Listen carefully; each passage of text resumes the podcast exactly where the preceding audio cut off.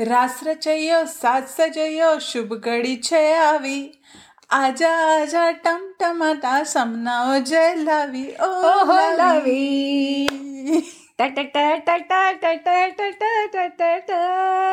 ये सो आज आपण एवढं ड्रेसअप झालेलोच आहोत आणि छान सुंदर एक गरबावालं गाणं म्हटलेलं आहे सो आज आपण नक्कीच दांडिया आणि नवरात्री वगैरे ह्या विषयावरती बोलणार आहोत असं दिसतंय येस सो लगेच सुरुवात करूया नमस्कार मित्रमैत्रिणींनो कसे आहात सगळे मी श्रुती आणि मी प्रियंका तुमचं स्वागत करतो एका कलरफुल पॉडकास्टमध्ये ज्याचं नाव आहे डोक्याला ताप नको येस येस सो प्रियांका तू आत्ताच आपल्या सर्व श्रोत्यांना ऑलरेडी सांगितलं आहेस की आजचा आपला एपिसोड हा नवरात्री स्पेशल एपिसोड असणार आहे. आणि नवरात्री म्हणल्यानंतर स्त्री शक्तीचं प्रतीक असं म्हणतात नवरात्रीला. आणि थोडक्यातच जर का नवरात्रीची स्टोरी सांगायची झाली तर असं म्हणतात की महिषासूर नावाचा राक्षस होता. जो ब्रह्मदेवांचा खूप मोठा भक्त होता. त्यांनी खूप तपश्चर्या केली आणि त्यांनी ब्रह्मदेवांकडे एक वरदान मागितलं की पृथ्वीवरचा कुठलाही मनुष्य किंवा देवलोकातला कुठलाही देव किंवा राक्षस हे कोणीच त्याला मारू शकणार नाहीत. आणि त्याला ते वर मिळाल्यानंतर त्याची दहशत पसरली सगळीकडे आणि सगळेच जण घाबरले आणि सगळेजण त्याला मारायचा प्रयत्न करत होते पण त्याला कोणालाच मारता येत नव्हतं. तेव्हा सगळे देव देवीकडे गेले आणि त्यांनी देवीची याचना केली आणि देवीला सांगितलं की प्लीज तू काहीतरी कर कारण आमच्याकडनं आता काहीच होत नाहीये. तेव्हा देवी पुढे आली आणि असं म्हणतात की देवीचं आणि महिषासुराचं नऊ दिवस युद्ध चाललं. म्हणून नवरात्री सेलिब्रेट करतो आपण. आणि दहाव्यात म्हणजेच दसऱ्याच्या दिवशी देवीनी महिषासुराचा वध केला आणि तेव्हापासनं ती महिषासूर मर्दिनी म्हणून ओळखली जाते. वाव. पण कसं ना त्या वेळेमध्ये सुद्धा जेव्हा देव होते आणि दानव होते ह्या सगळ्या युगांमध्ये सुद्धा जेव्हा गरज आली आणि जेव्हा खरोखर त्यांच्याकडनं काही देवांकडनं सुद्धा काही झालं नाही तर ते लोक सुद्धा देवीकडे गेले आणि शेवटी त्यांनीच मदत केली आणि महिषासुराचा वध केला. सो आपण नेहमी असं ऐकतो की यु नो माणसामध्ये खूप बल असतं आणि खूप ताकदवर असतो माणूस. पण जेव्हा ऍक्च्युली वेळ आली महिषासुराचा वध करण्याची किंवा कुठल्या गोष्टीला नष्ट करण्याची तेव्हा शेवटी स्त्री शक्ती हीच कामी आली. सो आज आपण काहीतरी असं छान स्त्रियांबद्दल बोलूयात असं मला वाटतं. येस नक्कीच. आणि नवरात्री म्हणली की भारताच्या वेगवेगळ्या राज्यांमध्ये ती वेगवेगळ्या पद्धतीने सेलिब्रेट केली जाते.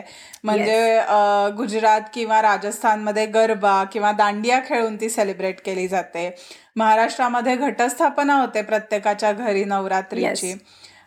पण एक गोष्ट जी मला असं वाटतं की पूर्ण भारतामध्ये सेलिब्रेट होते ती म्हणजे नवरात्रीच्या नऊ दिवसांना नऊ वेगवेगळ्या रंगांचे कपडे घालायचे. आणि ते रंग दरवर्षी चेंज होत असतात. आणि मी आणि प्रियांका खूप क्युरियस होतो की हे रंग कसे डिसाईड होतात.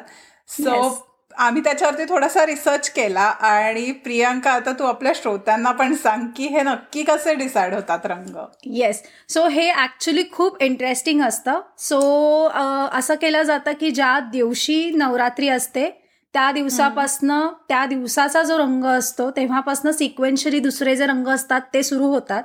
आणि मग जो वीक मधला दिवस पुन्हा रिपीट होतो. त्याचा जो रंग असतो तो पिंक आणि पर्पलमध्ये नंतर त्याला कंटिन्यू केलं जातं. सो ते मेन रिझन आहे की प्रत्येक वर्षी वेगळे रंग असतात.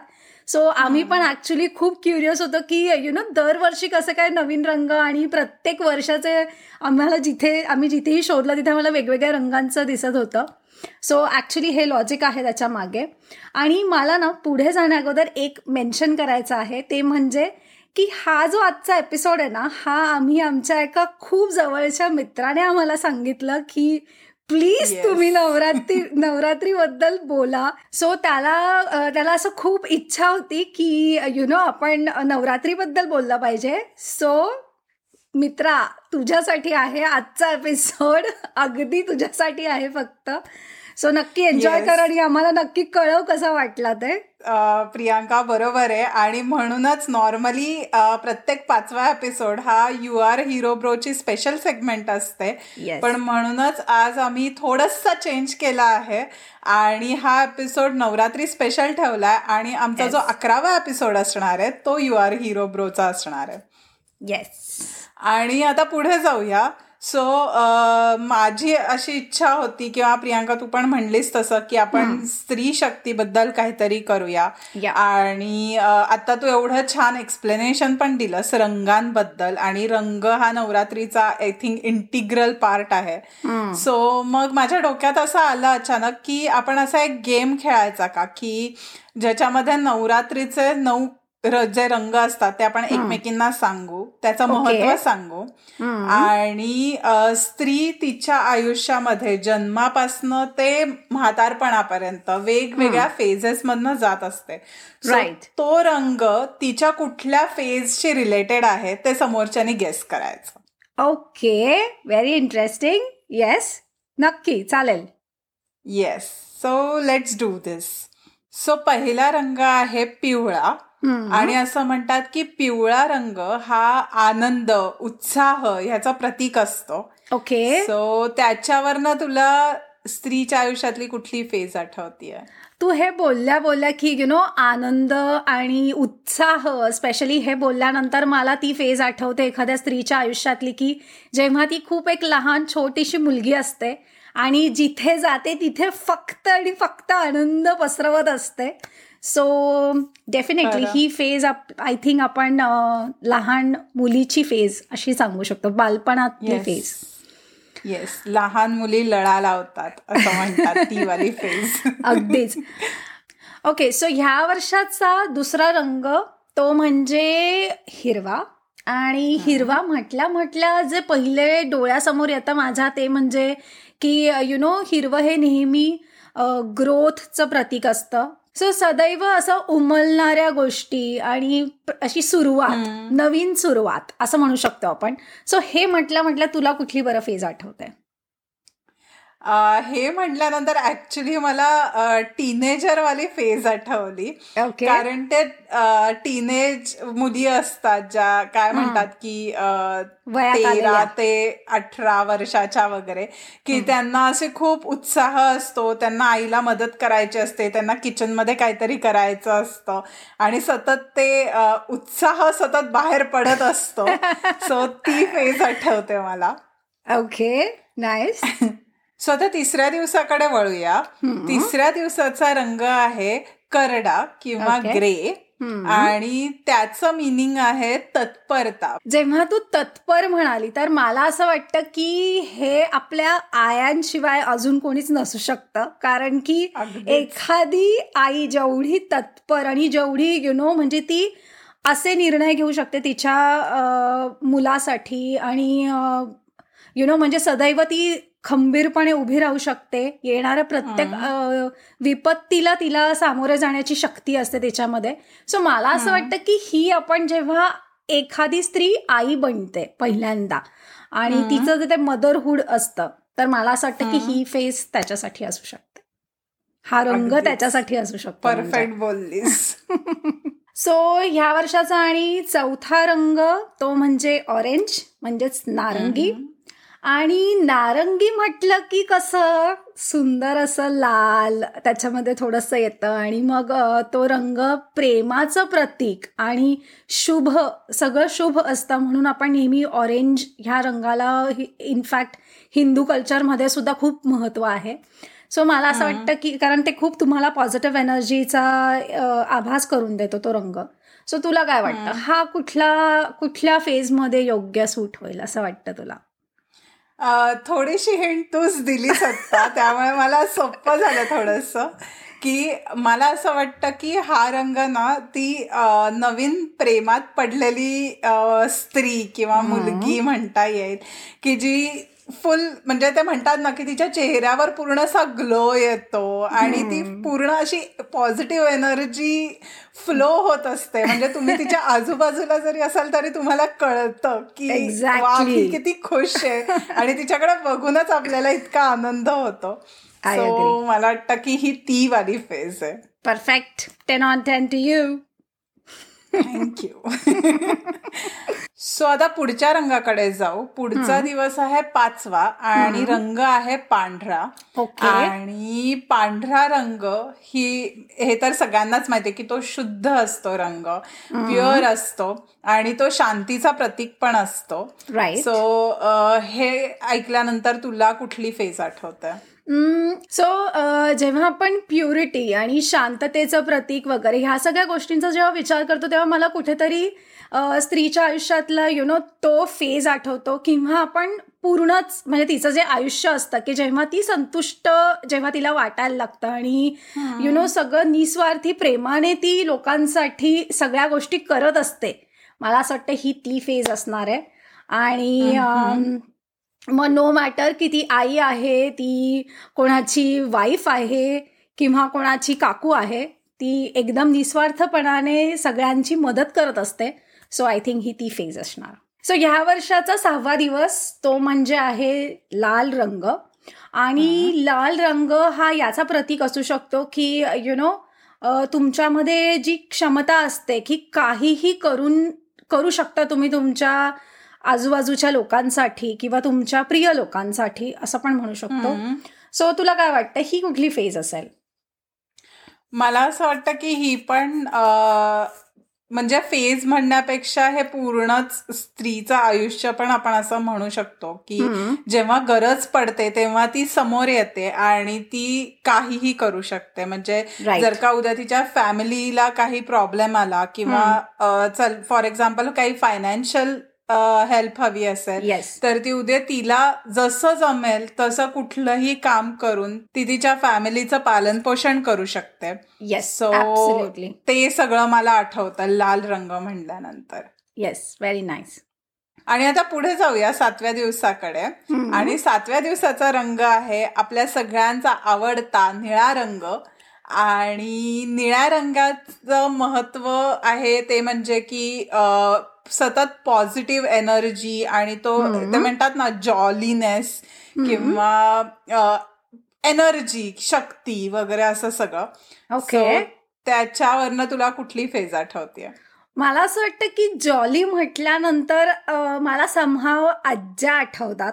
कारण की म्हणजे जे म्हातारपणी जे मी बघितलं आहे की कुठल्याही आजीला यु नो की नातवंडांसाठी असू दे किंवा इन जनरल त्यांचं जे आयुष्याकडे बघण्याचा जो दृष्टिकोन असतो तो इतका छान असतो इतका फ्रेश असतो आणि सो आणि त्या एवढ्या एनर्जेटिक असतात आणि त्यांना त्यांच्या स्पेशली त्यांच्या नातवंडांसाठी करायला काहीही करायला त्यांना इतकं आवडतं आणि इतक्या जॉयफुली ते लोक करत असतात. सो मला असं वाटतं की ही फेज म्हातारपणाची फेज असू शकते.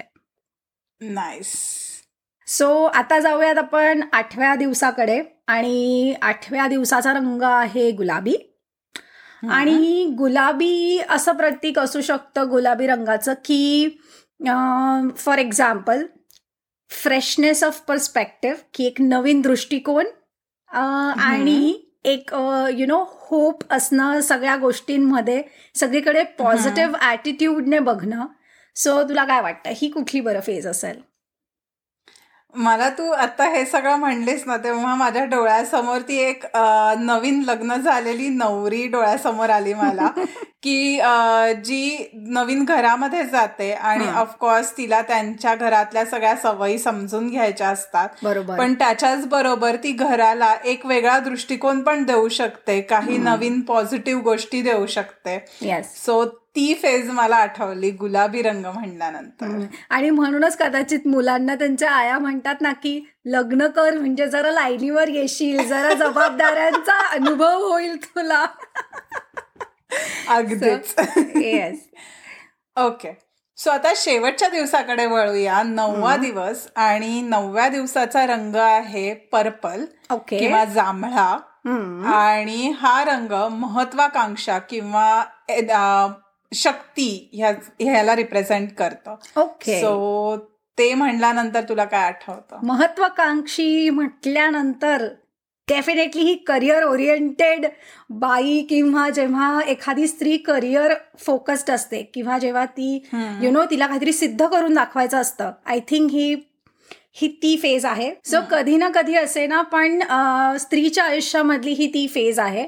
सो मला असं वाटतं डेफिनेटली ही करिअर ओरिएंटेड वाली जेव्हा एक माता जागृत होते डोक्यामध्ये एखाद्या स्त्रीच्या सो ही ती फेज असणार आहे. येस नक्कीच. सो अशा प्रकारे नऊ रंग संपलेले आहेत आणि आपला एपिसोड पण शेवटाकडे येत आहे आता. आणि मला फक्त एक गोष्ट ऍड करायची शेवटी की जरी हा एपिसोड आपण स्त्री शक्तीसाठी डेडिकेट केला असेल तरी मला असं वाटतं की जर ते म्हणतात ना की प्रत्येक पुरुषाच्या मागे स्त्रीचा हात असतो. तसं प्रत्येक स्त्रीच्या मागे पण कुठेतरी पुरुषाचा पण हात असतो. कारण. जसं आता शेवटी प्रियांकाने शेवटच्या रंगाबद्दल सांगितलं की ती महत्वाकांक्षी करिअर ओरिएंटेड मुलगी असेल तर तिच्यामागे तिचा नवरा असतो तिचे बाबा असतात ज्यांचे खूप कष्ट असतात तिला शिकवण्यामागे. सो आपण हे विसरलं नाही पाहिजे की स्त्री आणि पुरुष हा दोन्ही बॅलन्स सांभाळणं खूप गरजेचं आहे. आणि Yes. जेव्हा ते एकत्र येतात तेव्हाच प्रगती होऊ शकते. येस एकदम ऍप्ट बोलली आहेस आणि खूप छान मांडलायस. सो अशाच एका कर्तबगार व्यक्तीला आपण आपल्या नेक्स्ट सेगमेंटमध्ये भेटणार आहोत. ज्याचं नाव आहे you are a hero bro आणि त्यांनी त्यांच्या Yes. आयुष्यामध्ये काय काय केलं आहे हे जर तुम्हाला ऐकायचं असेल तर नेक्स्ट एपिसोड नक्की ऐका. आणि तोपर्यंत पाहायला आणि ऐकायला. अजिबात विसरू नका. नेक्स्ट एपिसोड पुढच्या शनिवारी. तोपर्यंत ए हॅलो हो पण अजून एपिसोड संपला नाहीये. So time for some bloopers one two three star आजा आजा टमटमाटा समजाव. आज आपण दांडियान आणि दांडियान झालं. जेव्हा वेळ येते तेव्हा नारी शक्ती हीच नाही सॉरी खूप आतली नारी शक्ती बाहेर आली. त्याचं मिनिंग आहे तत्परता. जिथे तिला काय बरं म्हणता येईल खरंच आठवत नाहीये पण तो याला काय म्हणतात? संतुष्टपणाला काय म्हणतात? संतुष्टवालाच आहे ना? संतुष्टपणा. विचार करायची जेव्हा वेळ येते. इच्छा होते. म्हणणार होते. नॉर्मली विचार करायची वेळ येत नाही पण जेव्हा येतं तेव्हा विचार करते. की शांततेचं प्रतीक कोण असेल बरं? की the royal blue royal blue. अरे ओ बिहारन. प्रत्येक स्त्रीच्या आयुष्यामध्ये जी येतेच कधी ना कधी ना कधी ना कधी का असे ना. वन टू थ्री क कधी ना कधी ना कधी कधी ना कधी. काय बोलायचं? कधी ना कधी. कधी ना कधी कधी. ना कधीतरी.